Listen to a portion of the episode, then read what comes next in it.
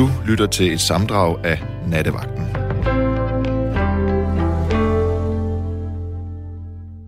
Kære nattelytter. Velkommen til Nattevagten, som i dag og i nat, må jeg hellere sige, er med mig, Maja Christine Grønbæk. Det, jeg rigtig godt kunne tænke mig at spørge dig om, kære lytter. Jeg vil gerne have dig til at svare på, Nej, jeg vil faktisk gerne have dig til at forestille dig din næste runde fødselsdag. Og her kommer så mit spørgsmål. På den her dag, hvad vil du så ønske, at dine nærmeste fortalte om dig i deres tale om dig? Altså, hvad er det for nogle minder, du håber, at de vil trække frem om dig? Og hvad håber du, at dine venner og din familie tænker om dig til hverdag, som jo så vil komme ud til udtryk i den her tale? Kunne det være, at du altid er og har været kærlig og betænksom over for dem. Du står for eksempel altid klar med lidt ekstra mad, eller med mad til en ekstra. Nå, men nu skal vi altså snakke med Jakob. Velkommen okay. til nattevagten. Hallo. Uh, hvad hedder det? Du må snakke om Ron fra uh, Hogwarts. Synes du, du han overspiller? Nej, han underspiller måske, fordi at han har jo en rolle i bøgerne, han har en rolle i filmene, men det er jo ikke det, vi skal snakke om. Nej, men, men godt bud. Altså på en rødhåret øh, skuespiller fra England. Går du... Øh... Jeg, synes, jeg, jeg tror jeg egentlig bare, jeg synes, han spiller ret godt. Der er jo egentlig hele hans familie. Weasley-familien. Jamen, selvfølgelig er der det, som er alle sammen er rødhåret, men øh, så er der jo også nogle YouTube-videoer, hvor at, øh, han sådan får de der øh, piller, og så, øh, hvad hedder det, skal han bare på toilettet, og åh oh, nej, det går ud over, hvad hedder det, Styles Harry og sådan noget, ikke? Altså, man kan jo lave grin med alt, og det er måske ja. også... Jeg tror, er de, det de YouTube-videoer tror jeg ikke, jeg kender. Til gengæld, så kommer jeg lige i tanke om hans lille søster. Jean, Ginny, tror jeg, hun hedder. Hun er, er i hvert fald ikke overspillet. Harry, ja. Ja, ja, lige præcis. Nej. Nå, det kan og være, at det var en afkræftelse til den teori. Øh, det ved jeg ikke, til den lytter, hun der har skrevet måske overspillet i den retning, at hun allerede, da hun var 10-11 år, øh, fandt ud af, okay, det her jeg vil have, og så får de hinanden. det er der måske ikke så mange 10-11 år, der finder ud af i dag. Sandt. Sandt nok. Det kan være, hun er overdrevet generet os. Og øh, Viljefast. Ja, ja. Nå, det var, det var et kæmpe stort sidespor. Jakob, jeg kunne jo vildt godt tænke mig at høre dig besvare det her spørgsmål. Hvad kunne du godt tænke dig, at dine nærmeste fortalte om dig til din runde fødselsdag? Åh, oh, ja. At uh, man måske har taget sig af sin nærmeste, at man måske har været humoristisk, og at måske har man gjort det, man skulle for sine børn, og at uh, måske har man været der. Og det, det var mange ting. Nej, det er ikke så mange ting, fordi det er det samme. Fordi okay. at hvis man har været der, så er man der jo også i nogle situationer, hvor at det kræver noget humor, og det kræver noget overskud, og at øh, det i virkeligheden kan kombineres. Jeg ved da godt, at øh, man har fire naturkræfter, hvor tre af dem er kombineret i én teori, og den øh, tyngdekraften ikke er. Altså den svære og den stærke kandekraft, og hvad hedder det, det andet er kombineret, men det er tyngdekraften ikke. Så det eneste, jeg prøver at sige er, det behøver ikke alt sammen at hænge sammen altid. Men det kan det jo alligevel godt. Fordi jeg tror, at humoren har en meget væsentlig bidrag til, hvordan man også kan se på, at øh, hvordan, når børnene er små, mm. er større, sammen med kæresten, skråstrej konen og så videre, at man kan sidde der og slå, øh, hvad hedder det, øh, lodder om, hvem der skal gå ind og sige, hvor er unge, fordi nu har han altså holdt os vågen her de sidste mange dage, og så øh, nu sover han med søvn, og han skal vækkes. Hvem får lov til at gå ind og sige, hvor er ham? hvor, hvor gamle er dine børn nu?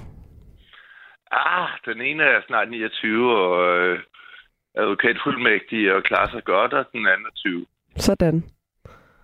Hvad tror du, de vil sige om dig i, i en tale? Tror du, det vil være, at du er nærværende og humoristisk, og at du har været der for dem? Det er jeg ikke i tvivl om. For det ved jeg, de siger. Så det er jeg ikke i tvivl om. Dejligt. Hvordan føles det at have det på den måde? Altså at vide, at det du egentlig også synes er vigtigt, at det, det, det ved du også, at nogen, som er vigtige for dig, vil sige? Jamen, det er da fedt, men uh, på den anden side, så er der måske også været lidt uh, problemer i det, ikke? Fordi den ene har jo gået rimelig problemfrit igennem det. Okay, den anden ja. har haft uh, paranoid skizofreni siden han var 12, som jeg har passet ham siden. Og hvad hedder det, så det er jo ikke fordi, at den ene og den anden, altså han klarer sig godt nu også, men mm. øh, det er jo ikke fordi, det har været smertefrit, så jeg vil da sige, at jeg tror, at de begge to vil sige det, men øh, det har ikke været uden omkostninger. Nej. Det, det får som at de færreste liv er. Det er det jo ikke. Nej. Altså, det der med at leve, det er farligt, fordi man kan dø af det. Mm. Man kan også dø af ikke at leve det. Selvfølgelig. Så er man nærmest død. Så dør man jo bare stille. Ja. Altså, der var jo en, der sagde, This is the way the world ends, not with a bang, but with a whimper. Og man skal da selvfølgelig leve sit liv. Mm. Men samtidig skal man jo også være klar over, hvad man gør. Mm. Og det er det, jeg prøver at sige. Man skal være i nutiden. Men lad mig lige høre dig, Jacob. Nu sagde jeg jo også selv i, i min indledning her, at noget af det, der vil være vigtigt for mig, at mine nærmeste sagde om mig, det er lige præcis det her med, at jeg er, at jeg er nærværende for dem, og de, de føler min tilstedeværelse, når jeg er sammen med dem.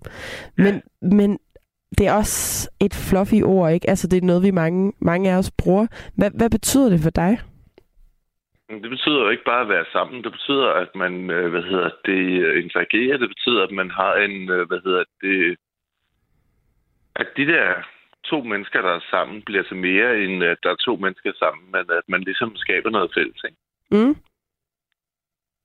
Og hvad kunne det være, du skaber med? Øh, ja. Jamen altså, at uh, helheden og summen er større end delen, ikke? Altså, hvis man er to mennesker sammen, så, som kan lide hinanden og interagere, så bliver det jo til mere, end at der er to mennesker sammen, fordi så kommer der også noget fælles. Ja, hvordan gør man det? jeg ved ikke, det, lyder jo så banalt, men, men hvordan sikrer man det? Hvad for noget? Være til stede og kunne lide hinanden og have noget humor og, hvad hedder det, have noget empati over for, hvad den anden synes om, og hvad den anden synes om, og mm. Ikke træde hinanden for meget over småtagerne, fordi det er jo forskelligt i aldersgrupperne. Mm. Og nu snakker jeg jo ikke kun om mine børn, men også mine venner. Helt sikkert. Men man skal jo altså ikke jogge ned over en øh, øm øh, store tog, vel? Man skal jo, øh, hvad hedder det, øh, se folk, hvor de er. Og så, hvad hedder det, gå ind i det øh, med empati, og hvad hedder det, øh, hvor, de, hvor man kan lide hinanden på forhånd, men samtidig, og kender hinanden måske gennem mange år, men samtidig også bygge noget op i situationen, som øh, det kan være en snak om alt fra vædre til øh, den politiske situation, eller hvad mm. der nu mm. er, men altså, mm. altså få noget ud af det, hvor man begge to går derfra med en god oplevelse. Øh, det her med at være empatisk og nærværende, er det noget, du synes, du også får med at give videre til dine børn? Helt bestemt. Hvordan oplever du det? Ved at de er det. Overfor deres venner, og deres, øh, at de altid kunne lege op og ned. Det vil sige, at de begge to har kunne, selvom øh, om de var syge eller ej, har kunne lege med nogen, der var yngre, og være sammen med dem, eller være sammen med voksne, eller være sammen med ældre, og interagere i sociale sammenhæng. Og det må jo være svaret på det. Hvordan lærer man sine børn at være empatisk og nærværende? Ved ikke at gå for meget ind i det. Ved at øh, okay. ligesom give dem noget frihed. Altså ligesom ved at sige, at det kan da godt være, at jeg kommer fra en øh, generation, hvor at der ikke var kabel i alting, og hvor der ikke var nogen computer. Men at man ikke skal være så bange for det. Man skal ikke være så bange for at give dem den frihed. Man skal ikke være så bange for, at øh, hvad hedder det, de har styr på dem selv. Bare mm. de har det under ansvar. Og så være der for dem. Og så samtidig, udover at være der sammen med dem, uden at overvåge dem. Altså, jeg tror ikke på det der begreb med skærmtid. Jeg tror ikke på begrebet med, at uha, nu skal vi lige kontrollere, nu skal vi lige det der være så bange for det. Men samtidig styrke deres egen bevidsthed. Jamen nu bevæger du dig selv lidt ind på den her øh, skærmtid, øh, og det er jo noget af det, som jeg i hvert fald har læst om, jo godt kan være sådan en nærværs, eller det er ikke bare noget, jeg har læst om, det kan jeg også øh, 100% bekræfte for mit eget liv, men det er jo sådan en nærværsrøver, fordi at hvis folk så, lad os sige, der er en samtale, der ikke lige glider, nogen keder sig, eller der sker bare noget spændende på ens telefon, jamen så er det det, folk de hopper lidt på, i stedet for netop at stille det der ekstra spørgsmål, eller gøre et eller andet for nærværet, altså, ikke? Jeg har aldrig været på sociale medier, men øh, samtidig så ved jeg jo, at, øh, hvad hedder det, det betyder noget nogle år, og så hopper de selv fra det. Altså, okay. hvad hedder det? Fordi at deres venner, altså, jeg ved da godt, at i min ungdom, så var det ude at lege på vejen, og ude at lege, hvad hedder det, et eller andet sted på en fodboldbane, men jeg er ikke så bekymret for det der, fordi bare det foregår socialt. Og så kan man jo møde nogle andre, og man kan gøre det der. Bare de stiller op til, øh, hvad hedder det, være sammen med familien, og gøre de der ting, man har lyst til sammen. Okay. Jeg tror ikke, det er spørgsmålet om, hvor lang tid man er ved skærmen. Det er, hvordan man er det. Og man mhm. sidder deroppe og er på sit værelse og graver sig ned et lille hul. Eller man har nogle venner, hvor man lige så godt, ja, i min ungdom kunne lege med leve. Altså, jeg tror, at sådan er verden i dag. Verden har fået et strømstik i røven. Undskyld, mm. udtryk. Så for dig, så det, kan man også lige så vel være nærværende på over en besked på Messenger eller Snapchat? Eller? Nej, ikke så meget beskeder. Ikke så meget det der. Øh, jeg tror mere, det handler om, at hvis man sidder i et spil, hvor man skal interagere på et hold, mm. og man skal ligesom have det til at fungere, og øh, hvad hedder det, man så måske nogle gange om ugen øh, får en ven hjem øh, til at lige være på med en bærbar ved siden af sig. Altså, jeg tror ikke, man skal være så bekymret for det. Det, jeg tror, man skal være bekymret for, det er dem, som aldrig kommer ud, eller sidder og, hvad hedder det, bare begraver sig i deres egen verden, for det tror jeg ikke er godt. Det tror jeg, vi er mange, der er enige om. Jeg kan ikke lade være med at nævne, der kom på et tidspunkt en undersøgelse ud, øh, en amerikansk undersøgelse, og det, vi bevæger os lidt væk fra emnet, men det handler lige præcis om det her med nærvær, skærmtid og unge mennesker. Ja. Men at øh, man kunne simpelthen se, at debutantalderen for, hvornår unge mennesker havde sex for første gang, den var steget i USA. Og nogle forskere øh, eller eksperter på området havde ligesom begrundet det her med, at øh, at man kunne se, at unge mennesker, de ikke interagerede på samme måde. Altså ved at være sammen med hinanden efter skole, så var de, tog de ligesom hjem hver for sig, og så var de sammen på diverse medier, ikke? Og derfor... Men der vil jeg lige sige, ja. at øh, i USA, der er det jo heller ikke, som det er i Europa, tilladt at have sex på deres drengeværelse, vel? Øh, eller pigeværelse.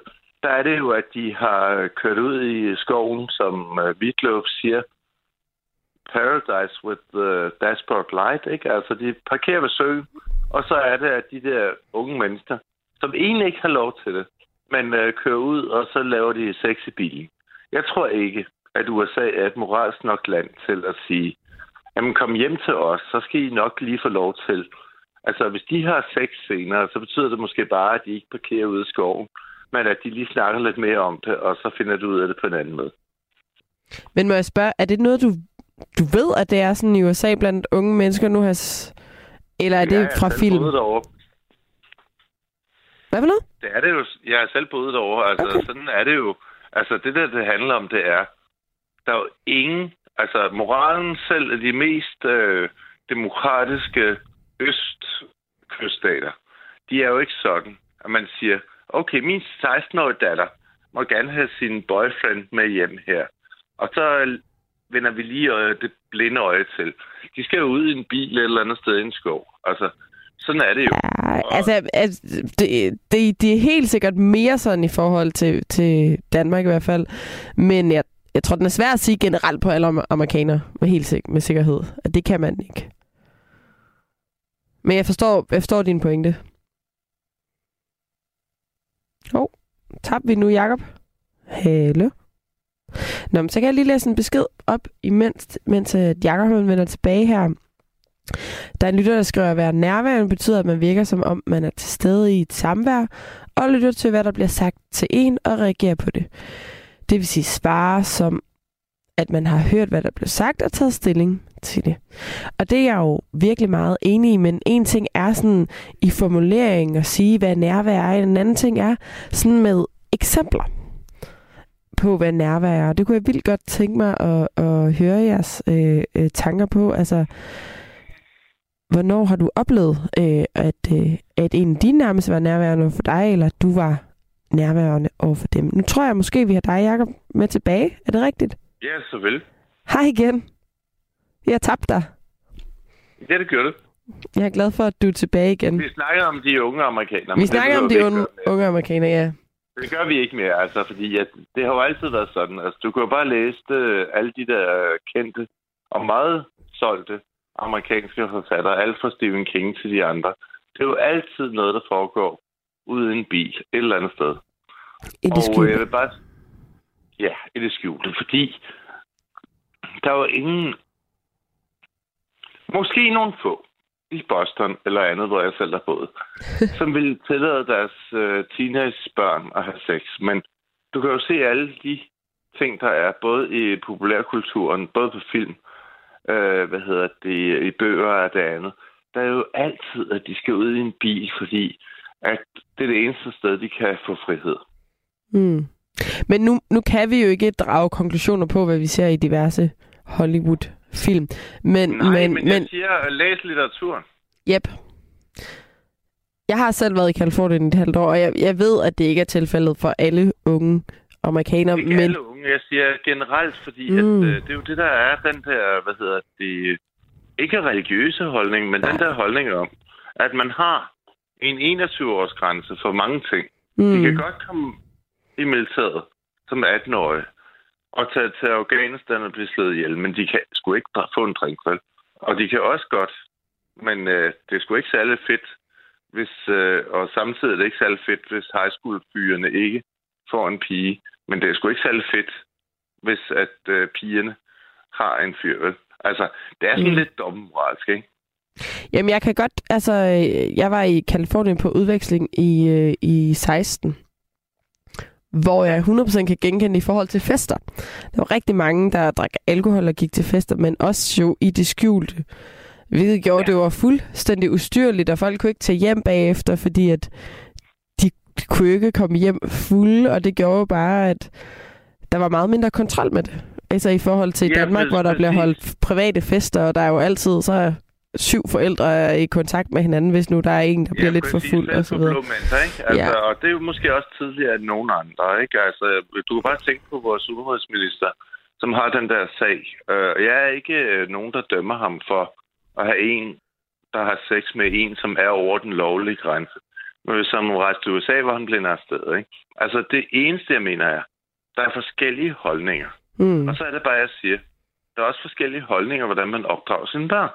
Og det er der også i, hvad hedder det, Danmark, hvor at der er en meget større kontrol med de digitale oplysninger. Nu må du lige huske på, at den nyeste sag, det er jo, at i USA, der kan de der, hvad hedder det, apps, som går på, hvornår man har sin menstruation, og hvornår man øh, er i fertilitet og så videre, der kan de der oplysninger blive solgt, uden at der er nogen kontrol over det. Og det vil sige, at de kan sælges øh, abortmodstandere, og så kan de faktisk gå efter dem, hvor de pludselig kan se, hov, du har ikke haft din menstruation, så skal det politianmelde dem. Og det er fuldstændig lovligt. Hold da op, det lyder meget, meget voldsomt.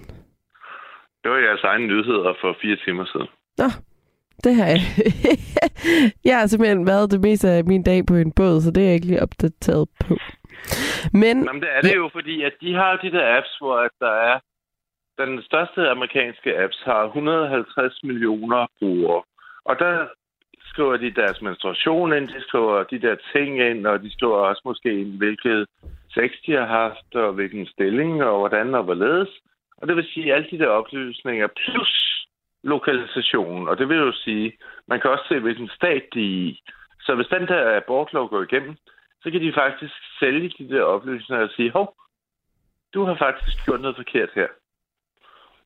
Ej, det lyder rigtig, rigtig uhyggeligt. Jeg håber virkelig heller ikke, at den lov går igennem. Men, men Jacob, jeg vil simpelthen lige tage dig tilbage med øh, til, til nattens emne, for ikke at forvirre øh, øh, mere end nødvendigt her i, i nattevagten i nat. Mm. Fordi vi snakker jo om, øh, hvad det er, du godt kunne tænke dig, at din nærmeste vil holde en tale om til din næste, næste runde fødselsdag. Og jeg synes også lige, vi skal komme omkring, hvordan, hvor gammel er du nu? Det er 54. Du er 54. Så vi snakker jo faktisk din 70-års fødselsdag. Ah, måske 60, ikke? Skal vi sige 60? Okay. Det er fordi, jeg, jeg synes, det er kedeligt, hvis man nu var i slutningen af tierne i sin tid. Så, så vil det være meget tæt på. Der skal ligesom kunne gå noget tid, så man kan nå at rette op på noget. Men lad os sige din 60-års fødselsdag. Hvordan, hvis du bare kunne drømme, hvordan skulle den så se ud? Jeg ved ikke, om den skulle se meget anderledes ud end min 50-års fødselsdag, hvor der bare var nogle søde mennesker til stede. Altså, jeg tror ikke, at jeg har de store drømme i den retning. Altså, jeg har opnået meget, og det er slet ikke det, at jeg øh, føler, at øh, der skal ske et eller andet voldsomt. Altså. Nej. Men det er jo, det er, grunden til, at jeg også har taget det her spørgsmål op, det er fordi, det er sådan lidt en måde ligesom at mærke efter på, om, om det, man egentlig går og drømmer om, som, som er vigtigt for en, at andre tager med i ens eftermæle, kan man jo næsten sige. At man også lever op til det, og der lyder du egentlig ret tilfreds. Er det sådan, det skal forstås? Så det tror jeg også, jeg er her. Altså, jeg tror, at jeg har opnået det meste af det, jeg har opnået i mit liv, og hvad hedder det? Jeg tror ikke, at der kommer meget mere, men øh, øh, der kommer sikkert børnebørn, og det er også fedt nok, men øh, hvad hedder det? Det eneste, jeg egentlig tænker på, det er, jamen altså, jamen altså, godt job, øh, god familie, mm. øh, ej, lad mig lige stille sidste spørgsmål. Så. Hvad, hvad vil gøre dig sådan allermest rørt, at dine børn, din kone eller nogle af dine gode venner stille sig op og sagde om dig? Det ved jeg faktisk ikke, fordi det tror jeg faktisk alle de har sagt. Altså, det har, jamen, tror, fantastisk. Jeg tror ikke, der er så meget der. Jeg tror, at øh, enten skal man vælge en ny vej, og det er jeg jo ikke på vej til at gøre. Mm-hmm. Eller så skal man øh, lave det hele om. Det har jeg ikke tænkt mig. Jeg har ikke så mange fortrydelser, fordi at, øh, jeg har to fantastiske knægte, og øh, hvad hedder det, selvom den ene har været syg, så vil jeg jo ikke bytte ham på noget. Mm-hmm. Men øh, på den anden side, jeg vil da heller ikke bytte min karriere, så på den måde, jeg vil heller ikke bytte mine venner, så hvad skulle de komme og sige til mig, der vil gøre mig dybt rørt? Altså, jeg mener, det er jo et underligt spørgsmål et eller andet sted. Synes fordi, det? Hvis, ja, fordi at hvis man skal få noget at vide, som gør en dybt rørt, mm så er der jo noget, man ikke er klar over, at de synes. Så er der noget, de ikke har sagt over en hyggelig frokost inde på mm-hmm. en smørbrødsrestaurant, eller en øh, middag, eller til en eller anden familie komme sammen. Øh, fordi hvis man skal blive dybt rørt, så må du huske på, så bliver man dybt overrasket.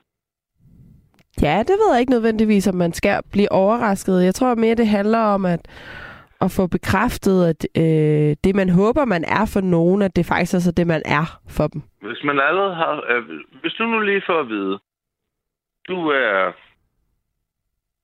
Jeg ved ikke, hvor gammel du er. Jeg er 27. Godt. Hvis du så fik jeg at vide, og nu ved jeg godt, det er et banalt eksempel, mm, at der kom ind og sagde til dig, du var 27, og øh, så blev du 28, og så kom der nogen og sagde til dig, at du var 28 og så blev du dybt rørt. Forstå mig ret. Nej, men det er jo det samme, ikke? Altså. Og så har du... Hvad Nej, ja, den køber jeg ikke helt. Den der må jeg lige blive til at respondere på, Jacob, fordi... Lad noget dybere, Nej, eller hvis du nu fik at vide, er dine veninder, mm. er din kæreste, mm af dine eventuelle børn, og, og det der, at du var et fantastisk menneske på bip, bip, bip, bip, bip, bip. Og så, hvad hedder det, kom de og satte sammen på din 30-års fødselsdag. Så vil du ikke blive så overrasket, vel? Jo, det tror jeg, fordi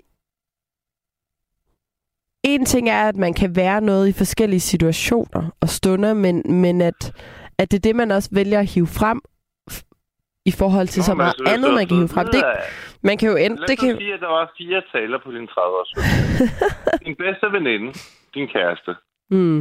din måske søn på det tidspunkt, der måske kunne være 14 år, og så en øh, bedstefar og de allerede havde fortalt dig det, og så havde de fortalt dig det igen, vil du så blive overrasket? Nej, så vil jeg nok ikke blive overrasket, men så vil jeg da blive glad for at få det bekræftet måske. Jamen selvfølgelig, man kan jo altid blive glad for at få det bekræftet, men det er det samme som at gå ned og få målt dæktrykken og få at vide, at det er godt nok endnu. Jamen, jeg, forstår, jeg forstår udmærket, øh, øh, hvor du gerne vil hen med det, men, men der er jo også noget i, at det kan ændre sig, og der er jo nogle mennesker, som ikke nødvendigvis har ytret sig om, hvordan det er, hvad de synes om en. Men det lyder som om, at du har nogle relationer, hvor I er gode til at fortælle hinanden, hvad I er for hinanden. Altså, der er fuldstændig ærlighed, og der er ikke noget fejret ind og gå i tæppet op på Paul Slytte. Men øh, lad os lige sige det på en anden måde.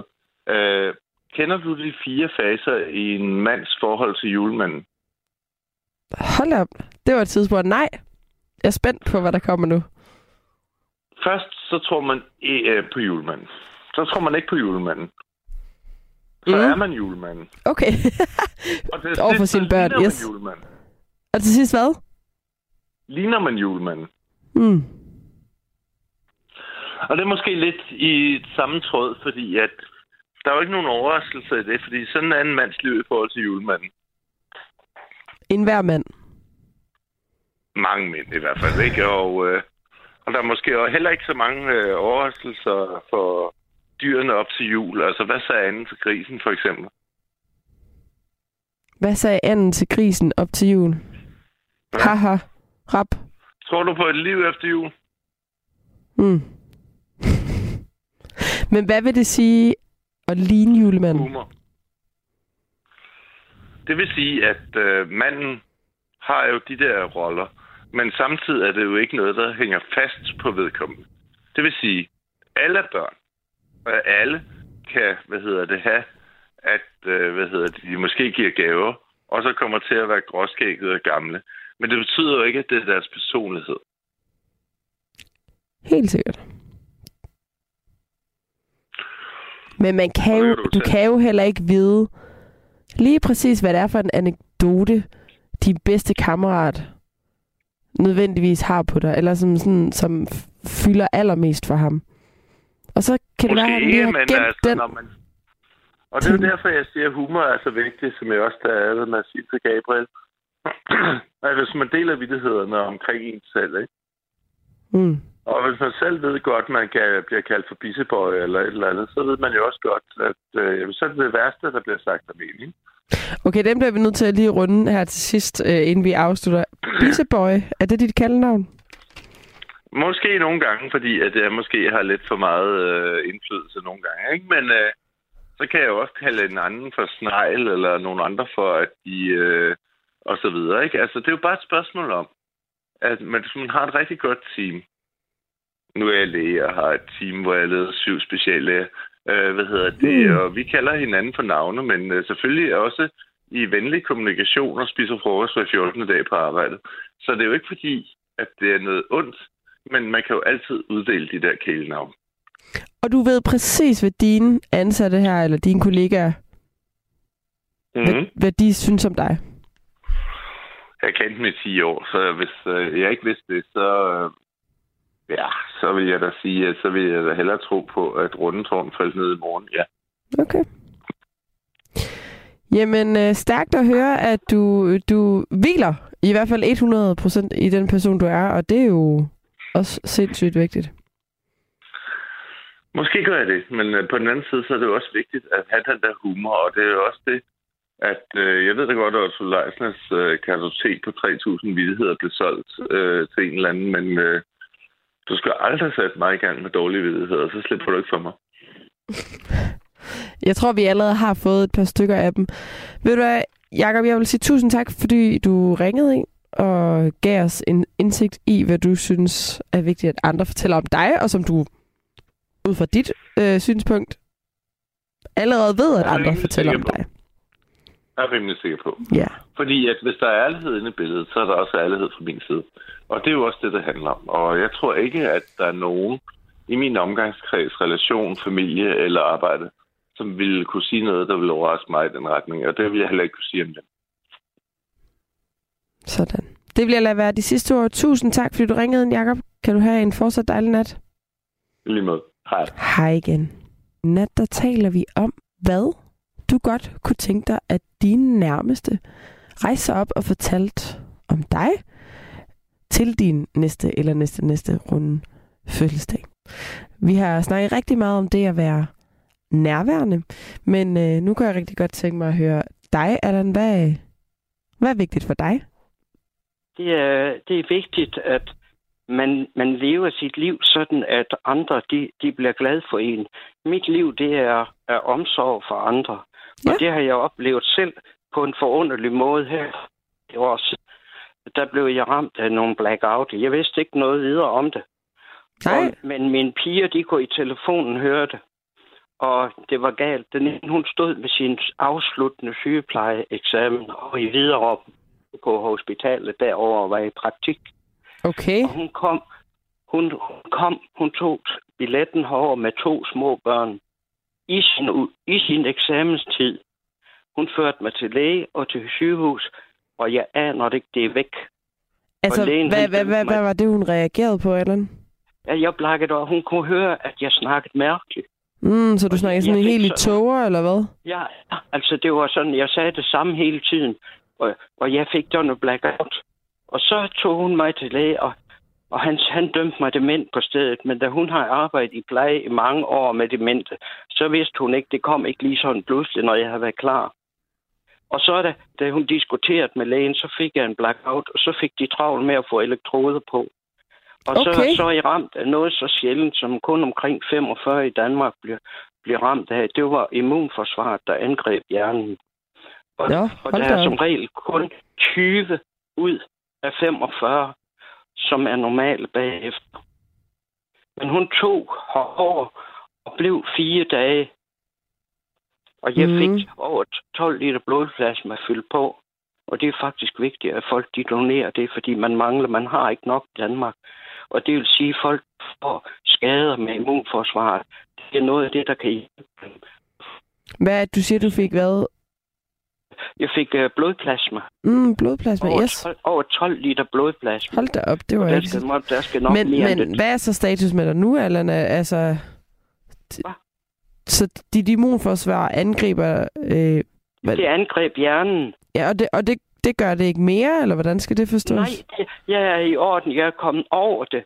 Og jeg er en af de 20, cirka 20 ud af 45, som er kommet over godt. Men tænk, at en datter offer det. Og den anden, hun kom, da jeg skulle hjem. Hun blev der fire dage. Den anden, hun kom, da jeg skulle hjem og blev to dage til. Så jeg fik medicin, mm. mad købt ind. Og, og så det, at man er der for andre. Mm. Det må, det, det må man jo sige, at dine, dine to børn, de var for dig der. Det er sådan, det skal ja, de var virkelig mm. for mig. Men de ved også, at afligt, der laver jeg nødhjælp. Jeg har samlet flere hundrede tons nødhjælp, tøj og sko, og så har jeg klunset og, så, og fået for folk og sendt videre. Mm. Og, og til, til mange, mange, mange mennesker, der har hjulpet. Jeg står faktisk her og par, fordi på mandag, der skal jeg have to folkevognbus fuldt sendt afsted til ukrainske flygtninge. Okay. Så, øh, Sejt. Så jeg får fra alle mulige mennesker, men det, at man tager hensyn til hinanden, at man hjælper hinanden, gør også, at man får mange venner, hvor liv, det er som et ekko. Mm. Vi smiler til andre. Så det her med at lave nødhjælp, hvor lang tid har du gjort det, eller? 25 år. Okay. Så, så det har været din primære beskæftigelse? har været min, altså, det har jeg, i starten, der havde jeg det siden af mit arbejde og sådan noget. I dag, der er jeg pensionist og 78 år ung. Og det er, med, det er uden bil, det er med cykel. Sådan. Og det har også været med trailer, men det, jeg klarer det med cykel i dag. Uden trailer, fordi at man er jo ikke 17 år mere. Nej. Men jeg klarer den fint. Og... Så Allan, Allan det, det jeg lidt hører dig sige, det er, øh, lad os sige, du holdt den her, nu er det et meget konkret eksempel, ikke, men øh, du holdt den her runde fødselsdag, så noget af det, der vil gøre dig allermest rørt, jamen, det var, at der var måske nogle af dine kollegaer gennem de her 25 år, som rejste op og fortalte om den omsorg, du har givet videre til, til mennesker i nød. Jamen, omsorg til mennesker i nød, det gør, at jeg her i Gellerup, hvor jeg bor, jeg, jeg er elsket og af mm. alle mulige mennesker, uanset hvad det, hvad, hvad, hvem, hvor de kommer fra. Jeg holder ikke de store fødselsdage. Jeg hjælper andre, og jeg, jeg glæder mine piger med det, de har brug for med andre ting. Og fordi de hjalp mig sådan, så viste det sig, at min betaling, der var noget af det der betalingsservice, der havde håbet så, jeg havde flere penge end jeg nu. Mm. Og så har jeg begge mine piger 25.000 som en lille tak af glæde. Det var flot. De har hjulpet. Men hvordan siger du, du, i den by, du bor i, der, der er der mange, der er taknemmelige for, for det, du gør. Hvad, hvad, hvad er det, de er taknemmelige for? Hvad er det, du gør for når dem? De ser, når de ser, at der har kommet 40 og 45 fods container, jeg har stået og samlet og pakket til. Så mm. jeg får tøj og sko alle mulige steder mm. fra. Og, og altså, jeg har oplevet, at man har været ude med, et, så har der været en pose øh, slik med, der har været kage, og her for nylig var der en, der ringede, og så var der mad flere dage færdiglavet. Altså, så, som hun havde lavet til dig? Som hun havde lavet til mig. Det var en, jeg engang havde hjulpet med noget, fordi hun havde for lidt tøj til børnene, og, og det havde de klaget over i børnehaven. Og jeg var i Folkens Nødhjælp, der fik jeg, for jeg overskudstøj. Det de ikke får solgt sådan. Og der, der havde jeg så givet hende, jeg havde fået to, to snavsede skidragter og sådan noget. Men hun havde jo vaskemaskine, så hun kunne vaske, de kunne få. Mm. Og det har hun husket, så jeg har fået andet tøj og senere fra. Ej, hvor fint. Det er, man altså simpelthen en omsorg så, så stor. Og her forleden dag, der kom der en muslimsk mand, jeg ikke kender. Mm. Gav han mig 1.500 kroner til fragten. Du faldt lige en lille smule ud. Hvad, siger du? Hvad sagde du, inden han gav dig 1.500 kroner? Han gav mig 1.500 kroner. Tre 500 kroner sædler til hjælp til fragt.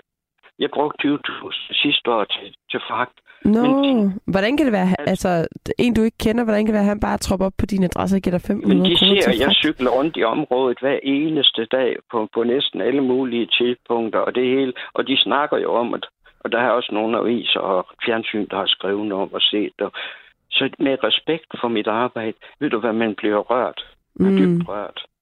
Og ved hvad, der er ikke, jeg har ikke det der oplæg, det der kulturschok, men man fortæller, de dårlige ting har fået gæld op og kalder det en ghetto. Det, at man kalder sådan noget en ghetto. En ghetto, det var det ene sted, hvor ene jøder blev stuet sammen på et kort sted. Herude, der er over 80 forskellige lande, der præsenteret. Mm. Men når politikerne, de siger det, så godkender den sprognævnt.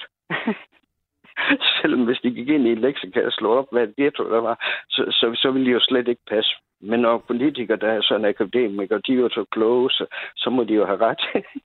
det ja, har de ja. bare ikke altid. Nej, det har de ikke. Gør så ikke. Det, her, det er noget politisk noget, det der, ja. Og hviler i mig selv og har fred. Men det var det, jeg sagde med, at vort liv er et ekko. Hvis vi smiler, hvor vi smil. Er vi høflige, så møder vi høflighed. Er vi hjælpsomme, så møder vi hjælpsomhed. Men for folk, så møder vi det også. Og gør man det, og, og, ikke et omsorg for andre, så bliver man frygtelig ensom så gammel, for folk de gider ikke have med at gøre sådan nogle super egoister. Og ved hvad, prøv at tænke, man som gammel bare skal sidde og hænge for sig selv, fordi der er ingen, der vil have med en at gøre. Det er, det er mens man lever, man skal tænke på mm. det. Men jeg kan ikke lade mig at tænke på, altså det lyder jo også som, som vildt hårdt arbejde. Altså, og selvfølgelig, jeg hørte dig sige, at man skal ikke være egoistisk, men, men kommer du nogensinde, altså kommer du til at tænke for meget på andre, i stedet for også at huske dig selv? Når jeg står og pakker, mm. og det dejlige ting, så glædes jeg. Og der har jeg min stillhed, når jeg står alene der og ja. Det, der har jeg en fred, og, og så går jeg og være kreativ, laver små opfindelser, finder ud af, hvad jeg kan glæde andre med. For jeg får ting ind, som jeg, der ikke er egnet lige at sende ud og sådan noget. Det glæder jeg andre med. Okay. Og, og, og, på den måde, at man glæder andre, det, det, det gør en glad. Jeg er lige glad med de der store gilder. Det regner jeg slet ikke engang heller at komme til. Det er, det vil samtidig heller hjælpe dem, der ikke har noget. Men hvad og, så, når, og nu, nu prikker jeg lige lidt til dig, fordi det, det lyder jo så fantastisk og så godhjertet, ikke? Øh, og, øh, øh, jeg vil jo ellers ønske, at, øh, at vi alle sammen var lidt mere ligesom dig. Lyder det bestemt til, men, men kommer du så til at lidt forvente noget igen fra de her mennesker, eller fra nogle af de her organisationer, som du hjælper igennem, eller... Ja. Men altså, man møder da taknemmelighed mm. og det der. Men altså, for mig, der er det ikke at få penge eller sådan noget. Altså, der var en overgang. Der, der samlede jeg skrotmetal. Jeg samlede, jeg samlede flasker, og det gør jeg øvrigt stadigvæk for vort. Og, og ved at rydde op i containergård, så fandt jeg de rigtig gode ting, der lå nedenunder. Når folk dør, og, de, og, og folk de flytter til udlandet, så smider man alt ud. Men der det ene år, der fik kun 12 personer spængel grøndals kaffestil, der var sat ud til container. Der har man da trods alt sat det ved siden af, så nogen kunne få glæde af det. Mm. Og det er der mange, der gør. Og på den måde, så, så har jeg noget, og jeg kan både glæde andre med. Jamen, jeg finder gaver til, til andre, andre mennesker i den måde, og, og glæder børn og sådan noget. Og når jeg nåede overskud, cykler jeg ned til Regius. Uh, vi har sådan et sted, hvor, det, hvor mennesker kan hente ja, børn. Ja, ja. Der kommer rigtig mange uh, ukrainske flygtninge om noget. Og så har de gadecaféen ved siden af, eller skraldecaféen, hvor, hvor og, og de er overskydende grøntsager og sager, som de kan få. Og der er oven i køb i Aarhus, hvis der er folk, der ikke ved det. Så har så oven i købet skilt på både russisk og ukrainsk, mm. sådan at der er hjælp. Altså på de her reuse-steder? Ja, nej, altså mm. ved siden af på skraldcaféen. Det ligger lige op Nå, og ned hinanden over hus, over hus og hus forbi. Og, og det mm. vil sige, at de kan komme over. Der er nogen fri, står og laver et frivilligt måltid mad. Og der, var jeg, der har jeg været nede en del gange.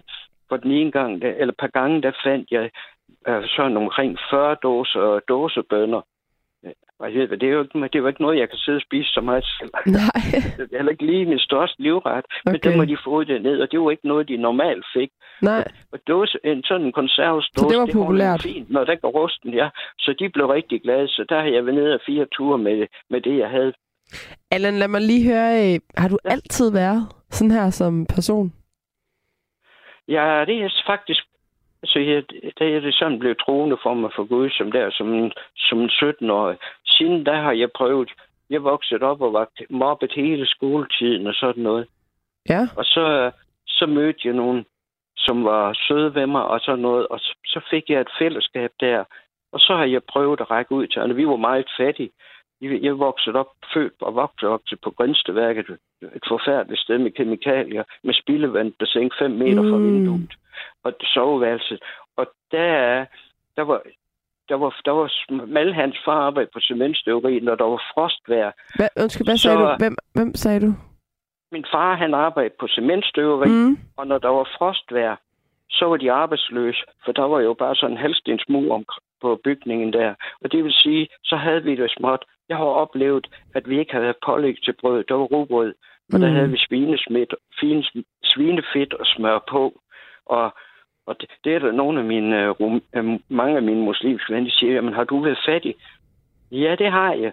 Men, og det var det eneste, vi havde på. Og så er de jo helt rejselslagen der, at vi havde svinefedt. Så sagde jeg, men kroppen, den tager det, den har brug for. Resten, det kommer ud på toilettet. så det er ikke det værste. Så sagde jeg, hvis I var ved at dø af sult, så kunne I som også spise det. Det er meget værd, hvis man er fyldt af onde tanker og onde handlinger over for andre, for det gør en mere urent, end det at få lidt svinefedt.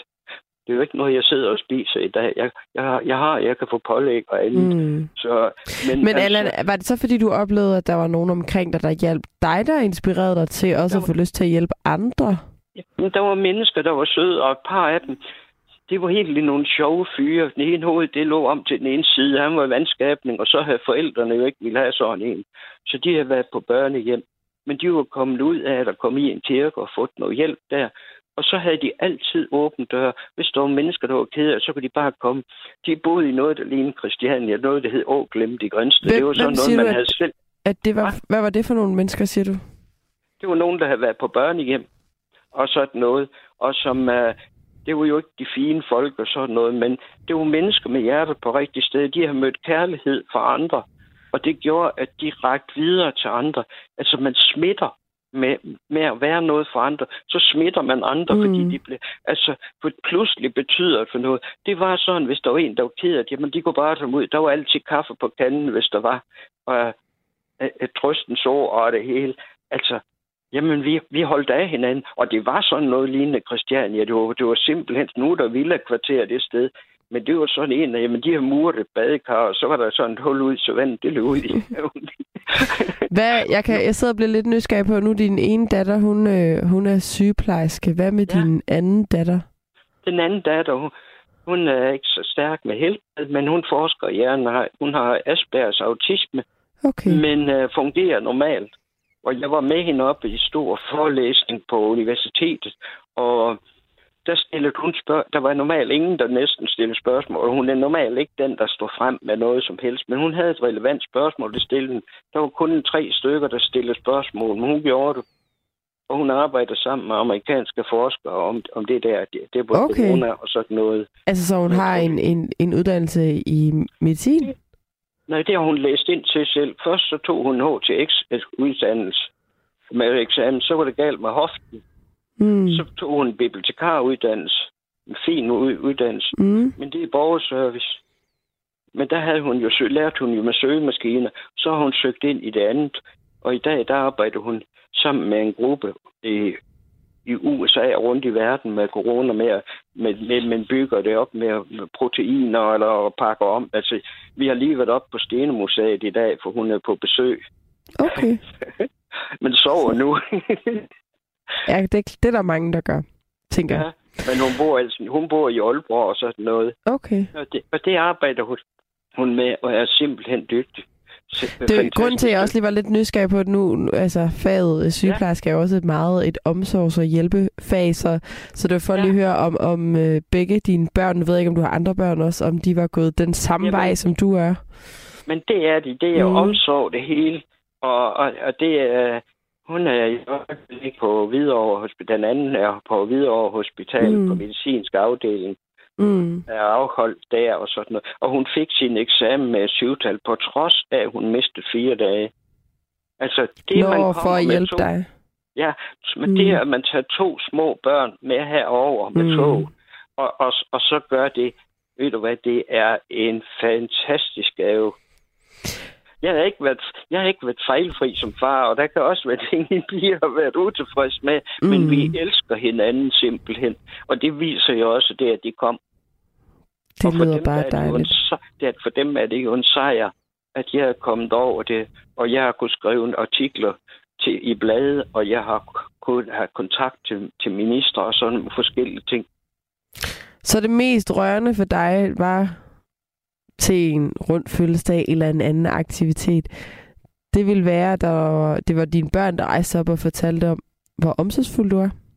Jamen, det er, det er de, at de, at de siger, at de også det, jeg omtaler ind og sådan noget. Og jeg holder ikke de store fødselsdage og sådan noget. Men altså, det, jeg har jo selv skrevet en artikel til, op heroppe i Aarhus om, hvordan man mente i Gellerup, hvordan man øh, opfatter dig? Hvordan ønsker de, de andre ting. Som den, der rydder op i opgangen, hvis nogen spiller, eller den, der ikke spiller høj musik, sådan midt om natten, og sådan noget, viser hensyn og høflighed og rydder op efter sig, sorterer sine ting, der har jeg så skrevet om det. Hvordan ønsker du, at andre skal møde dig? Fordi at som vi opfører os sådan, altså også hvis man kommer fra udlandet, som, som man op...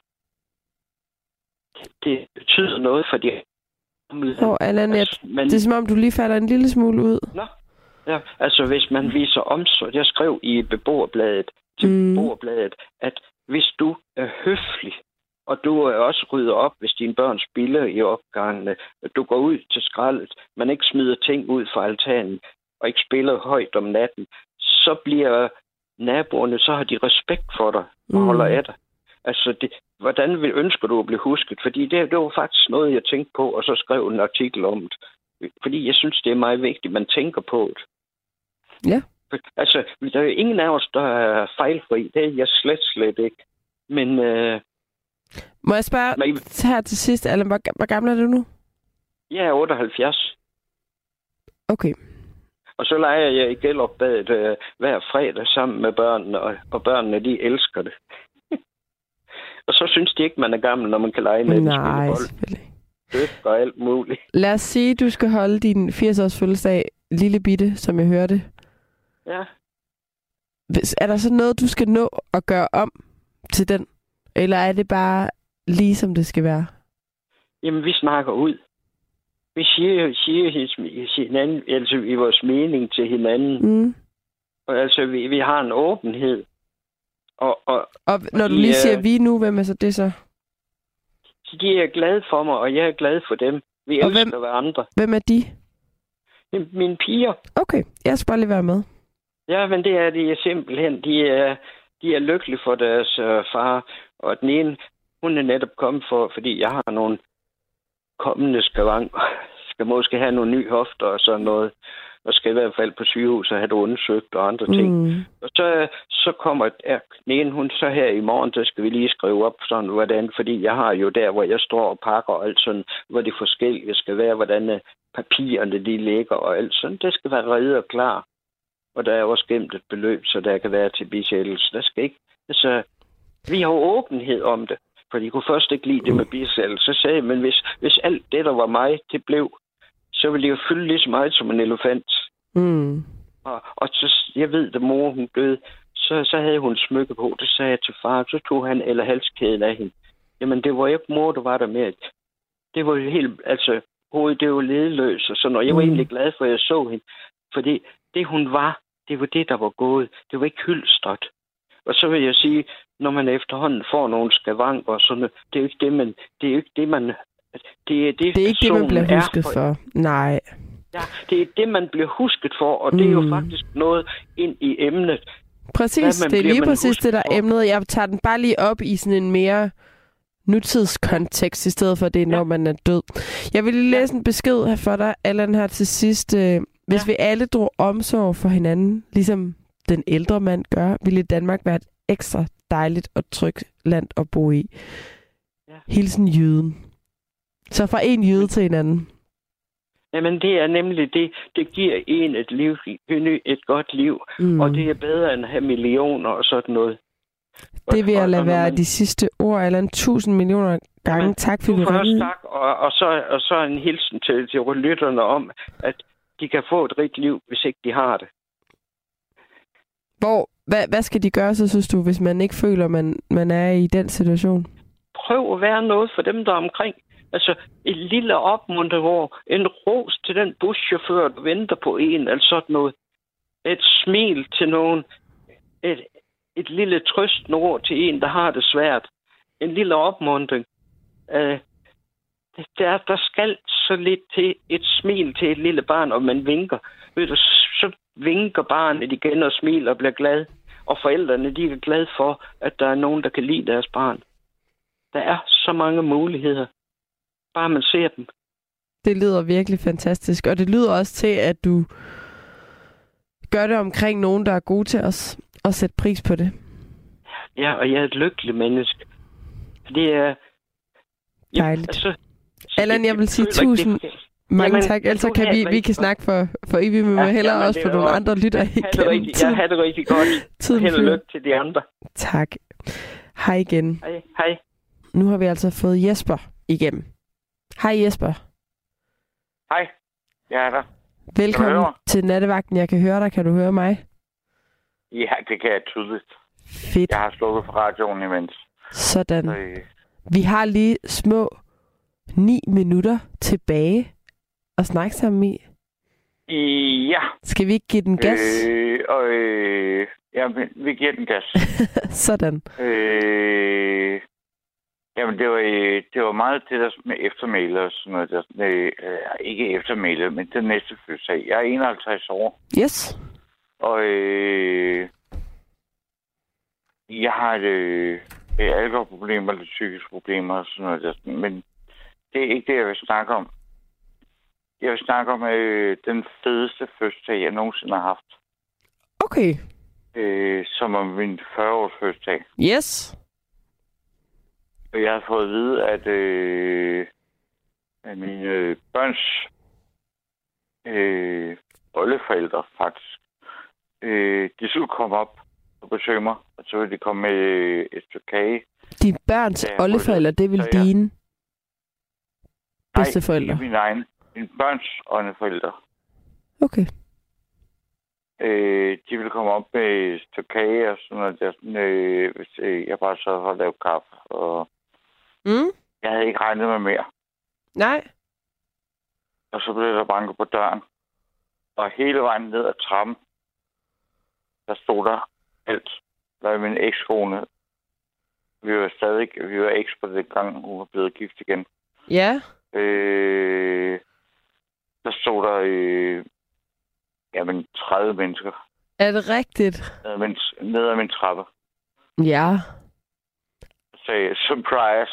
Ej, hvad dejligt. Og det var din ekskone, der havde arrangeret det? Ja, men så ved jeg, hun.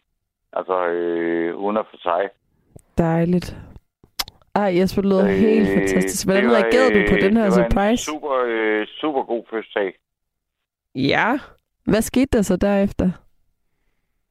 Der skete derefter? Sådan, det, sådan, øh, jeg havde en fantastisk fødselsdag. Jeg blev forkælet, og jeg alle folk havde taget ting med og alt muligt og sådan noget. Sådan, jeg var fuldstændig overvældet.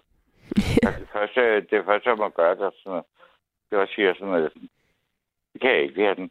Jeg gik ud på det, øh, min altan og øh, røg en cigaret. så du, du havde nærmest lyst til at, at smække døren i? Jeg rystede, rystede i min grundvold, kan man sige. Hvad var det, der gjorde dig glad ved, at de alle det sammen var troppet op der? Mig, øh, det gjorde mig, øh, det gjorde mig glad, at øh, for det første, at, øh, at man ikke skulle øh, der arrangerede det her, hele det her. Sådan. Mm. Fordi jeg troede kun, jeg skulle have besøg af to gamle mennesker. så står der 30 mennesker. Hvem var de her 30 mennesker, 30. udover din ekskone? Det var, øh, det var, det var hele min familie. Ja. Og alt hvad hun, alt, hvad hun havde kunne skrave sammen. Folk, der elsker mig. Nej, det er skønt. Øh, det var, ja, man bliver lidt rystet. Var det noget, du det havde turde drømme om? Øh, øh, lad mig sige, at det er nok en af de største overraskelser, jeg har fået i mit liv. Skønt. Nej, det er den største overraskelse, jeg har fået i mit liv. Og så bliver jeg jo nødt til at spørge dig, nu, nu snakker vi jo rigtig meget om det her med, hvad håber ja. du, at dine nærmeste, som jo blandt andet de her 30, der er troppet op her til din fødselsdag, din 40-års fødselsdag. Hvad er det? Det er min 40-års fødselsdag. Jeg er 51 nu. Ja, ja. Hvad er det, de gerne må huske om dig? Hvad håber du på, at de går rundt og tænker om dig og husker om dig? Var der nogen, der... Øh... Nej, undskyld. Må jeg lige ændre mit spørgsmål nu?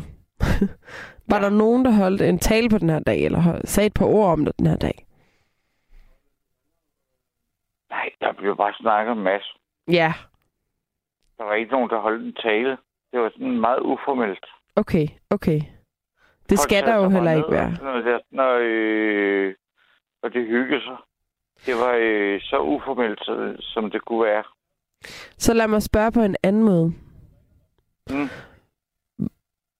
Hvorfor håber du, at de kom den her dag? Altså, hvad er der ved dig, som du håber er årsagen til, at de havde lyst til at være der for dig? Giver det mening? Øh, det er, jeg, jeg mener, jeg er rimelig afholdt.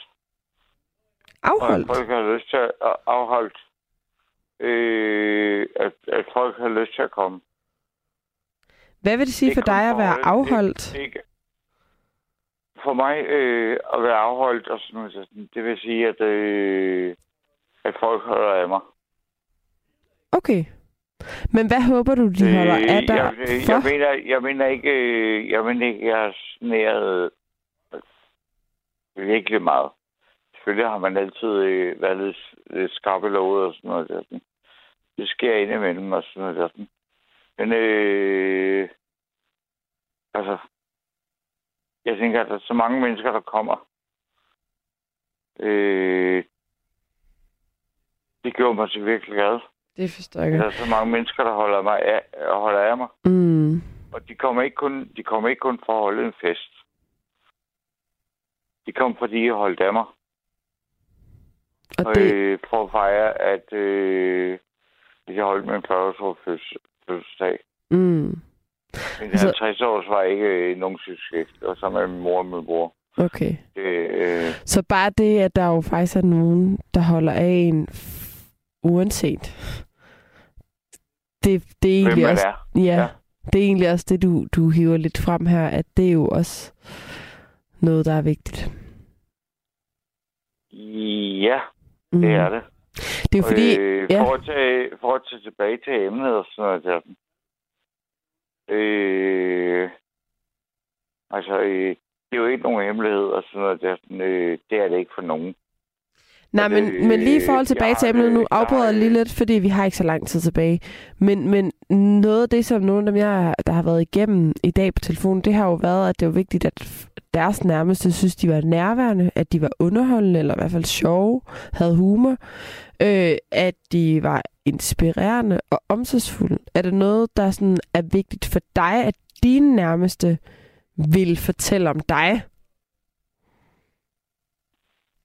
Øh, jamen, det var fordi, at øh, nu tager jeg helt tilbage til emnet start.